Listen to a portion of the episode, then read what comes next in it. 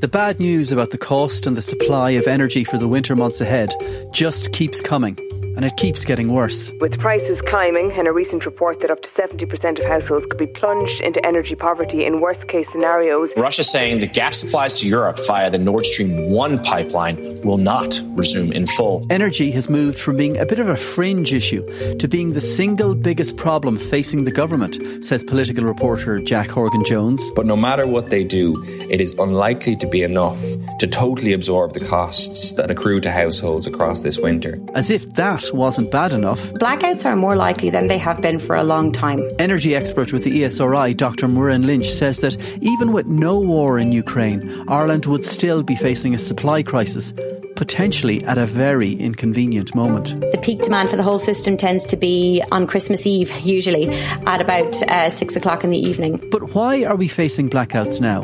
Are the costs and the supply problems linked? And what's our way out of all this? This is in the news from the Irish Times. I'm Conor Pope. Today, I talk to Jack Horgan Jones and Dr. Muireann Lynch about Ireland's energy crisis and what we might do next. Jack, on multiple occasions over recent months, the government has taken steps to help tackle the cost of living crisis. So, first we saw there was a 20 cent cut in the excise duty on motor fuel, and then there was a 100 euro rebate on domestic energy, which became a 200 euro rebate on domestic energy. So, after the budget, people are inevitably going to be saying, well, what has it done for us? So, what further steps can the government take to offset the worst of the cost of living crisis that we're all going to be facing into this winter? I think you're right. Every budget, or at least every good budget that kind of moves the political barometer, has a theme attached to it. And I think that early and often, and earlier than usual this year, because the budget is coming in September rather than October, the theme of this budget has emerged as to how are you going to help households? And I suppose the, the, the suite of options that the government has available to it range from those that we know about already. So the kind of interventions that you uh, talked us through there that we saw earlier on in the summer to fairly substantial reorganization of the electricity market or fairly dramatic interventions uh, in the shape of a cap on energy prices or a windfall tax. An associated question is to what extent is it easy or simple or practicable to uh, push ahead with those really large and complex policy interventions in the short term? Because obviously we have coming up, as I said already earlier than usual, the budget in 21 days' time as we record this. Um, the convention in Ireland is that you only make a big taxation intervention. So if they were, for example, to favour a windfall tax, that you only really make that on budget day and that any other intervention on tax is usually uh, depicted or construed, at least by the opposition, as an emergency budget measure, which never looks good for the government. So it's a complex picture to try and imagine how they would get their house in order effectively in the next 21 days to design one of these really complicated, um, massive interventions. And to further muddy those waters, we now have kind of parallel processes going on whereby the officials in Ireland and in Dublin have been studying perhaps how one of these interventions, a price cap or a windfall tax, might work on a domestic level. But in the last week or 10 days, uh, the European Commission has said that it wants to make a really substantial intervention on the structure of the energy market and potentially decouple the link between the price of gas and the wholesale price of electricity or introduce some kind of toolkit for member states who want to do something similar. The skyrocketing electricity prices are now exposing, for different reasons, the limitations of our current electricity market design.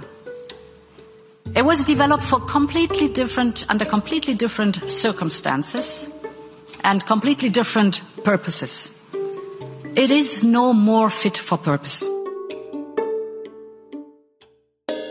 So there's a huge amount going on. There's a huge amount of, if you pardon the pun, energy being expended trying to figure out exactly the best way to manage this crisis. And I think all that favors perhaps the government leaning into what it's done already. So I think that the most likely thing that we should expect to see in the budget and within the next kind of six to eight weeks before the winter home heating season really gets underway is more of the same. I think that the shortest odds will be on extension of the VAT uh, cuts, extension of the excise cuts that we saw during the spring, probably another large scale energy uh, rebate, although it's not as politically straightforward to push ahead with that. There will potentially be some blowback because that accrues to millionaires and billionaires and second homeowners and all the rest of it. But it is a good measure when you want to, you know, help households across the board. And also there will be, I would presume, uh, both some targeted and across the board and both temporary and permanent increases in welfare payments to help people through the winter. And it does seem like the government has this constantly inflating pot of money that they can use. Does that at least give them significant wiggle room when it comes to introducing measures that will make life better for most people? It gives them firepower, all right. Yeah. So the the source of this this money, uh, the the anticipated six billion plus um, excess in the exchequer figures this year, is the afterburners of corporation tax that have been uh, roaring for years now, and and so there is both a political imperative to um, spend this money, which they will do to a meaningful extent through one off measures and uh, an economic and a prudential imperative not to spend it. And every economist and every advisor and every advisory body that was set up in the wake of the last crash. Uh, to to tell the government what to do and how to manage the finances is saying do not spend this money. Particularly don't spend it in a way that builds into the base uh, into into money that you have to spend every year. So don't spend it on things like public pay increases. They're probably less hostile to the idea of spending it on one-off measures like an energy rebate because it's kind of you know one and you're done or at least in the case of Ireland at this stage now it's two and you're done.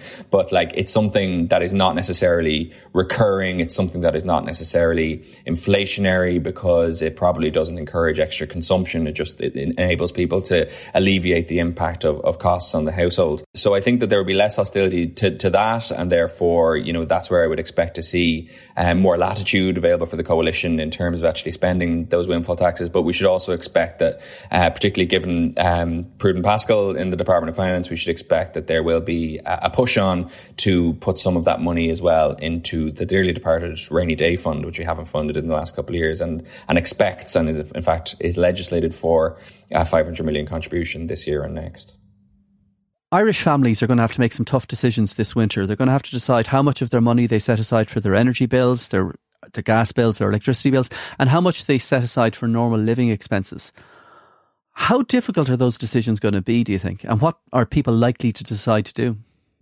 They're very difficult, and I think that there may we may find that there's a ceiling on what people will tolerate. You know, um, people will not, I think, accept uh, a situation where there is a crisis and they feel that they're being asked to shoulder more than their fair share of the burden.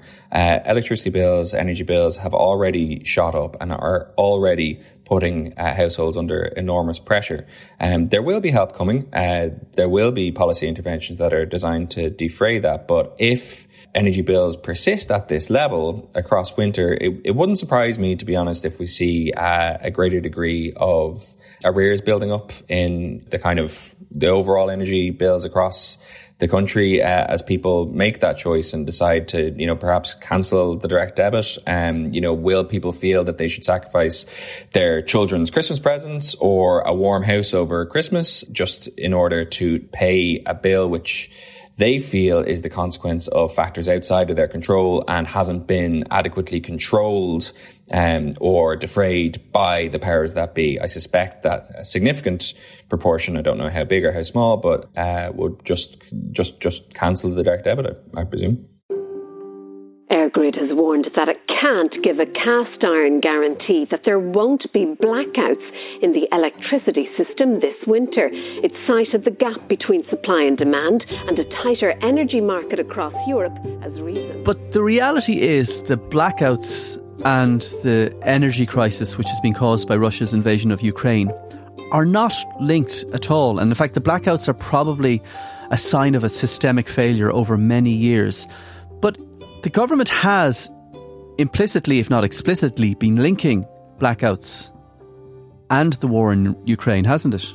It has, and, and far be it from me to question the motives of uh, politicians, which of course are always as pure as the driven snow. But you know the the, the the the existence of an extraneous factor, uh, a dramatic one that clearly is affecting energy markets, i.e., the Russian invasion of Ukraine, does provide convenient cover for uh, the the mainstream political parties and the associated market regulators and market participants for their failure over a period of a decade or more to really grapple with the uh, systemic issues that are affecting uh, energy provision in Ireland. Now, I think, in fairness, it, it, w- it, would be wrong to not to acknowledge the fact that you know I think even Ryan at an Oireachtas committee last week was explicitly acknowledging you know that the uh, the energy security problem is composed of separate but interrelated parts, some of which are Irish and some of which are are imported. And he did uh, acknowledge that you know that, that, that, there is, I suppose, an accrued fa- failure on, on behalf of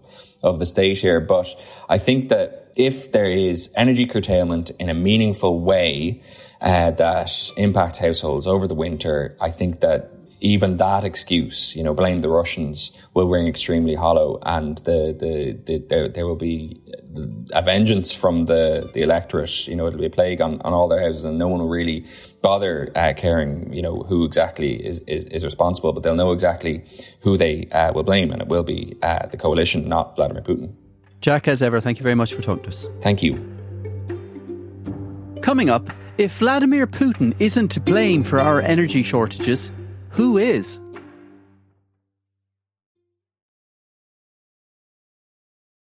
If our gas and electricity bills give us a rude awakening this winter, so too could electricity blackouts.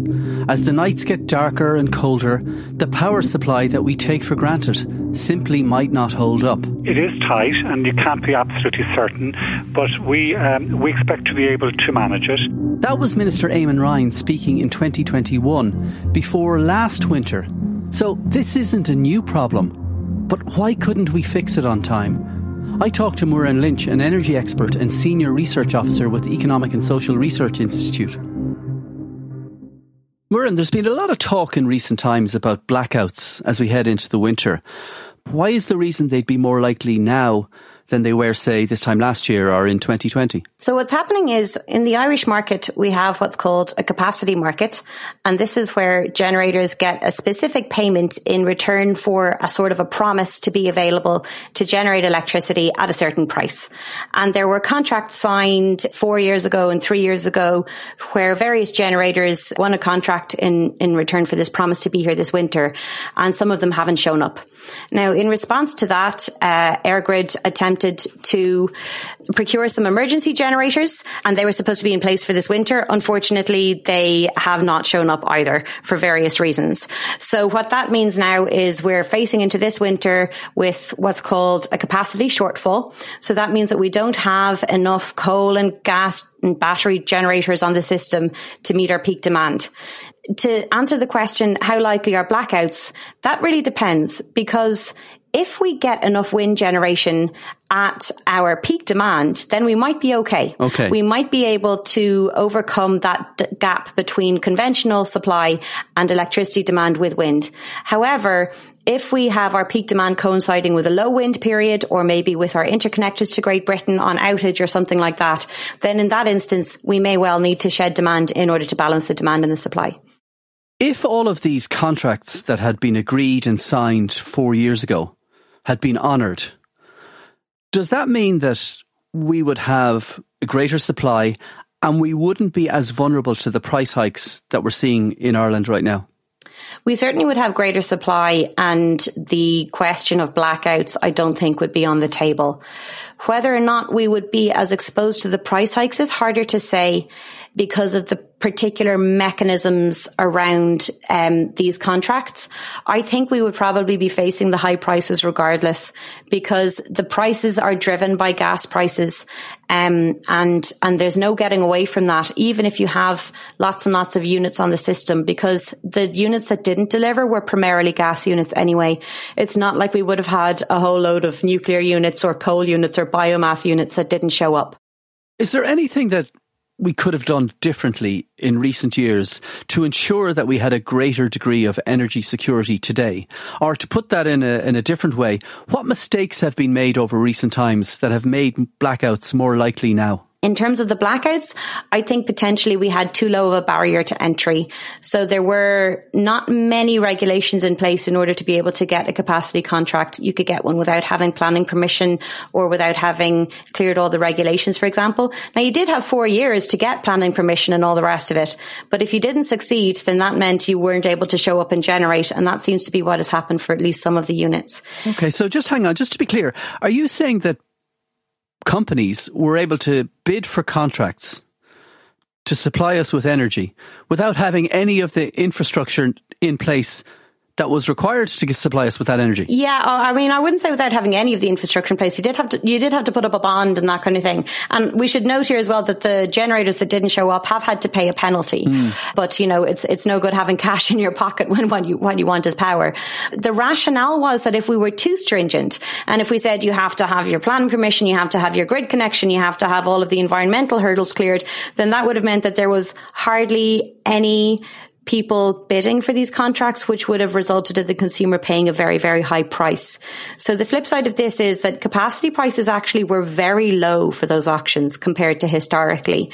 So consumers, I suppose, saved money on that, but now we're paying the price for it in terms of potential blackouts this winter. Okay other things we could have maybe done. One of the hallmarks of the last crash was that we cut capital spending much more than we cut current spending. So I suppose the reason for that was because the government felt that people would get more upset at a fiver being taken off the pension than they would at a few roads not being built. And maybe they were right about that. But what it meant was that we really had a lost decade there where we weren't investing in our housing stock, where we could have been building new homes that were more energy efficient. And also we could have been retrofitting our existing homes. So if you look across Europe, Ireland is a real laggard when it comes to renewable heat. We still get an awful lot of our heat from oil and from gas. And I think maybe what we could have done is we could have prioritized investment in our housing stock, although that would have meant very, very difficult choices, even more difficult than the ones the government made at the time. So I can understand why that wasn't necessarily followed. If the problem, we're in is a, lack of energy generators, why don't we just build more of them? Well, we certainly tried. Um, EirGrid tried to procure emergency generators for this winter, um, and there was a legal challenge to that, I believe. Um, and then they tried again, and they had trouble meeting the environmental standards. So even under an emergency situation where I believe the planning requirements weren't as stringent, they just didn't get them built in time for this winter what we have done is we have changed legislation to make it easier for EirGrid to kind of directly procure generation going forward. But certainly some of the planning requirements in particular seem to be very stringent. An Bord Pleanála has an 18 week turnaround target for decisions on these infrastructural, strategic infrastructural units are called. So uh, something like a wind farm would fall into that category. However, I'm not aware of any project that has been turned around within 18 weeks. So they've never once met their target and some projects take over a year. And that's not just including the judicial reviews because pretty much everything goes to judicial review. Even just for An Bord Pleanála to make their initial decision is taking way longer than the 18 weeks. So it seems that there is a good bit of work that could be done on the planning side to speed these things up. And if we're serious about hitting these offshore wind targets in particular, that's just going to have to happen.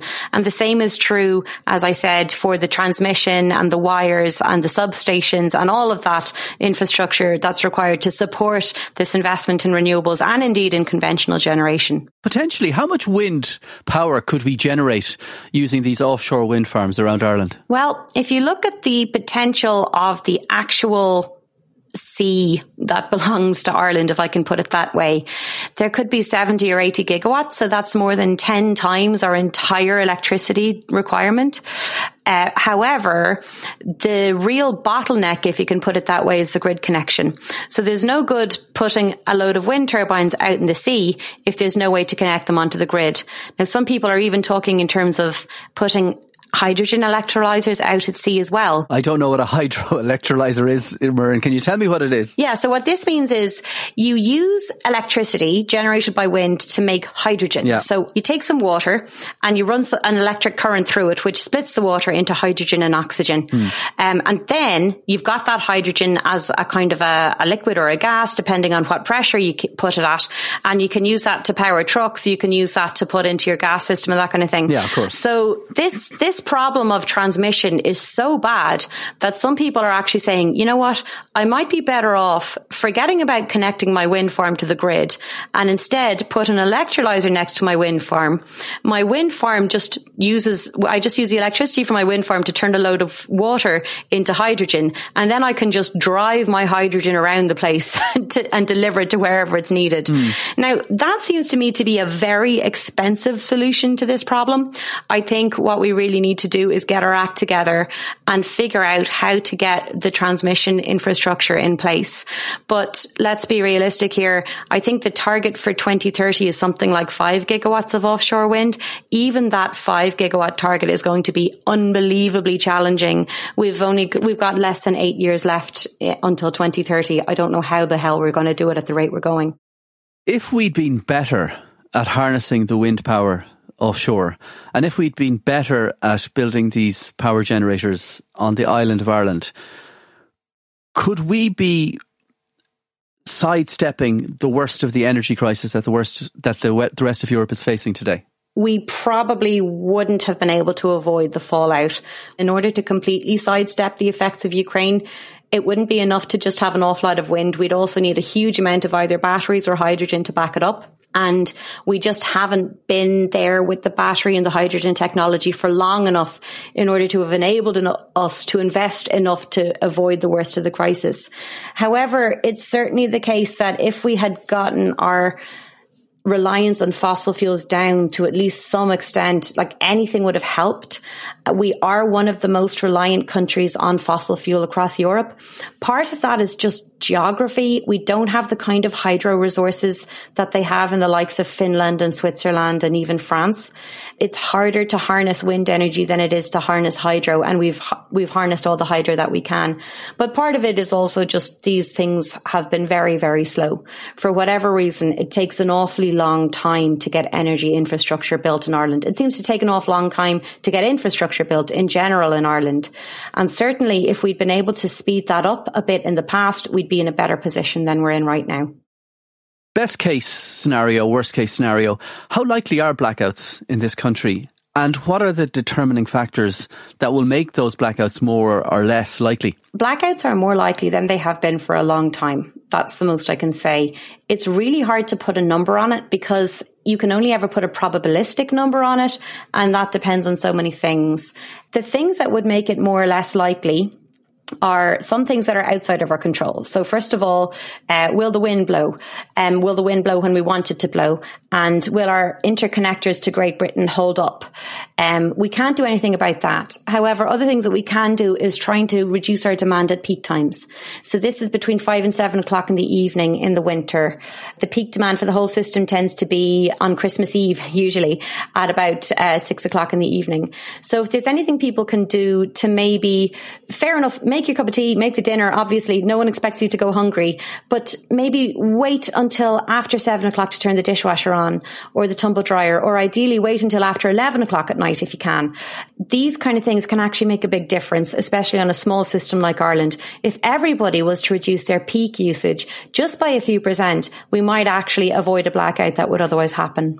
Okay, and I, I, would like to finish on an upbeat note because, you know, like people need a bit of cheering, and there isn't that much optimism around now. So I just wonder if one of the positives that's coming out of the current crisis is the spiraling cost of fossil fuels, particularly gas, could see more people and more policymakers becoming more aggressive or proactive when rolling out renewable energy alternatives. And do you think that's a possibility at least? Yeah, I think if from a homeowner's perspective, if you look at the payback times on things like a home energy retrofit or the installation of a heat pump or solar panels, the fact that fossil fuel prices have gone so high means that the payback times on those has, have come way down.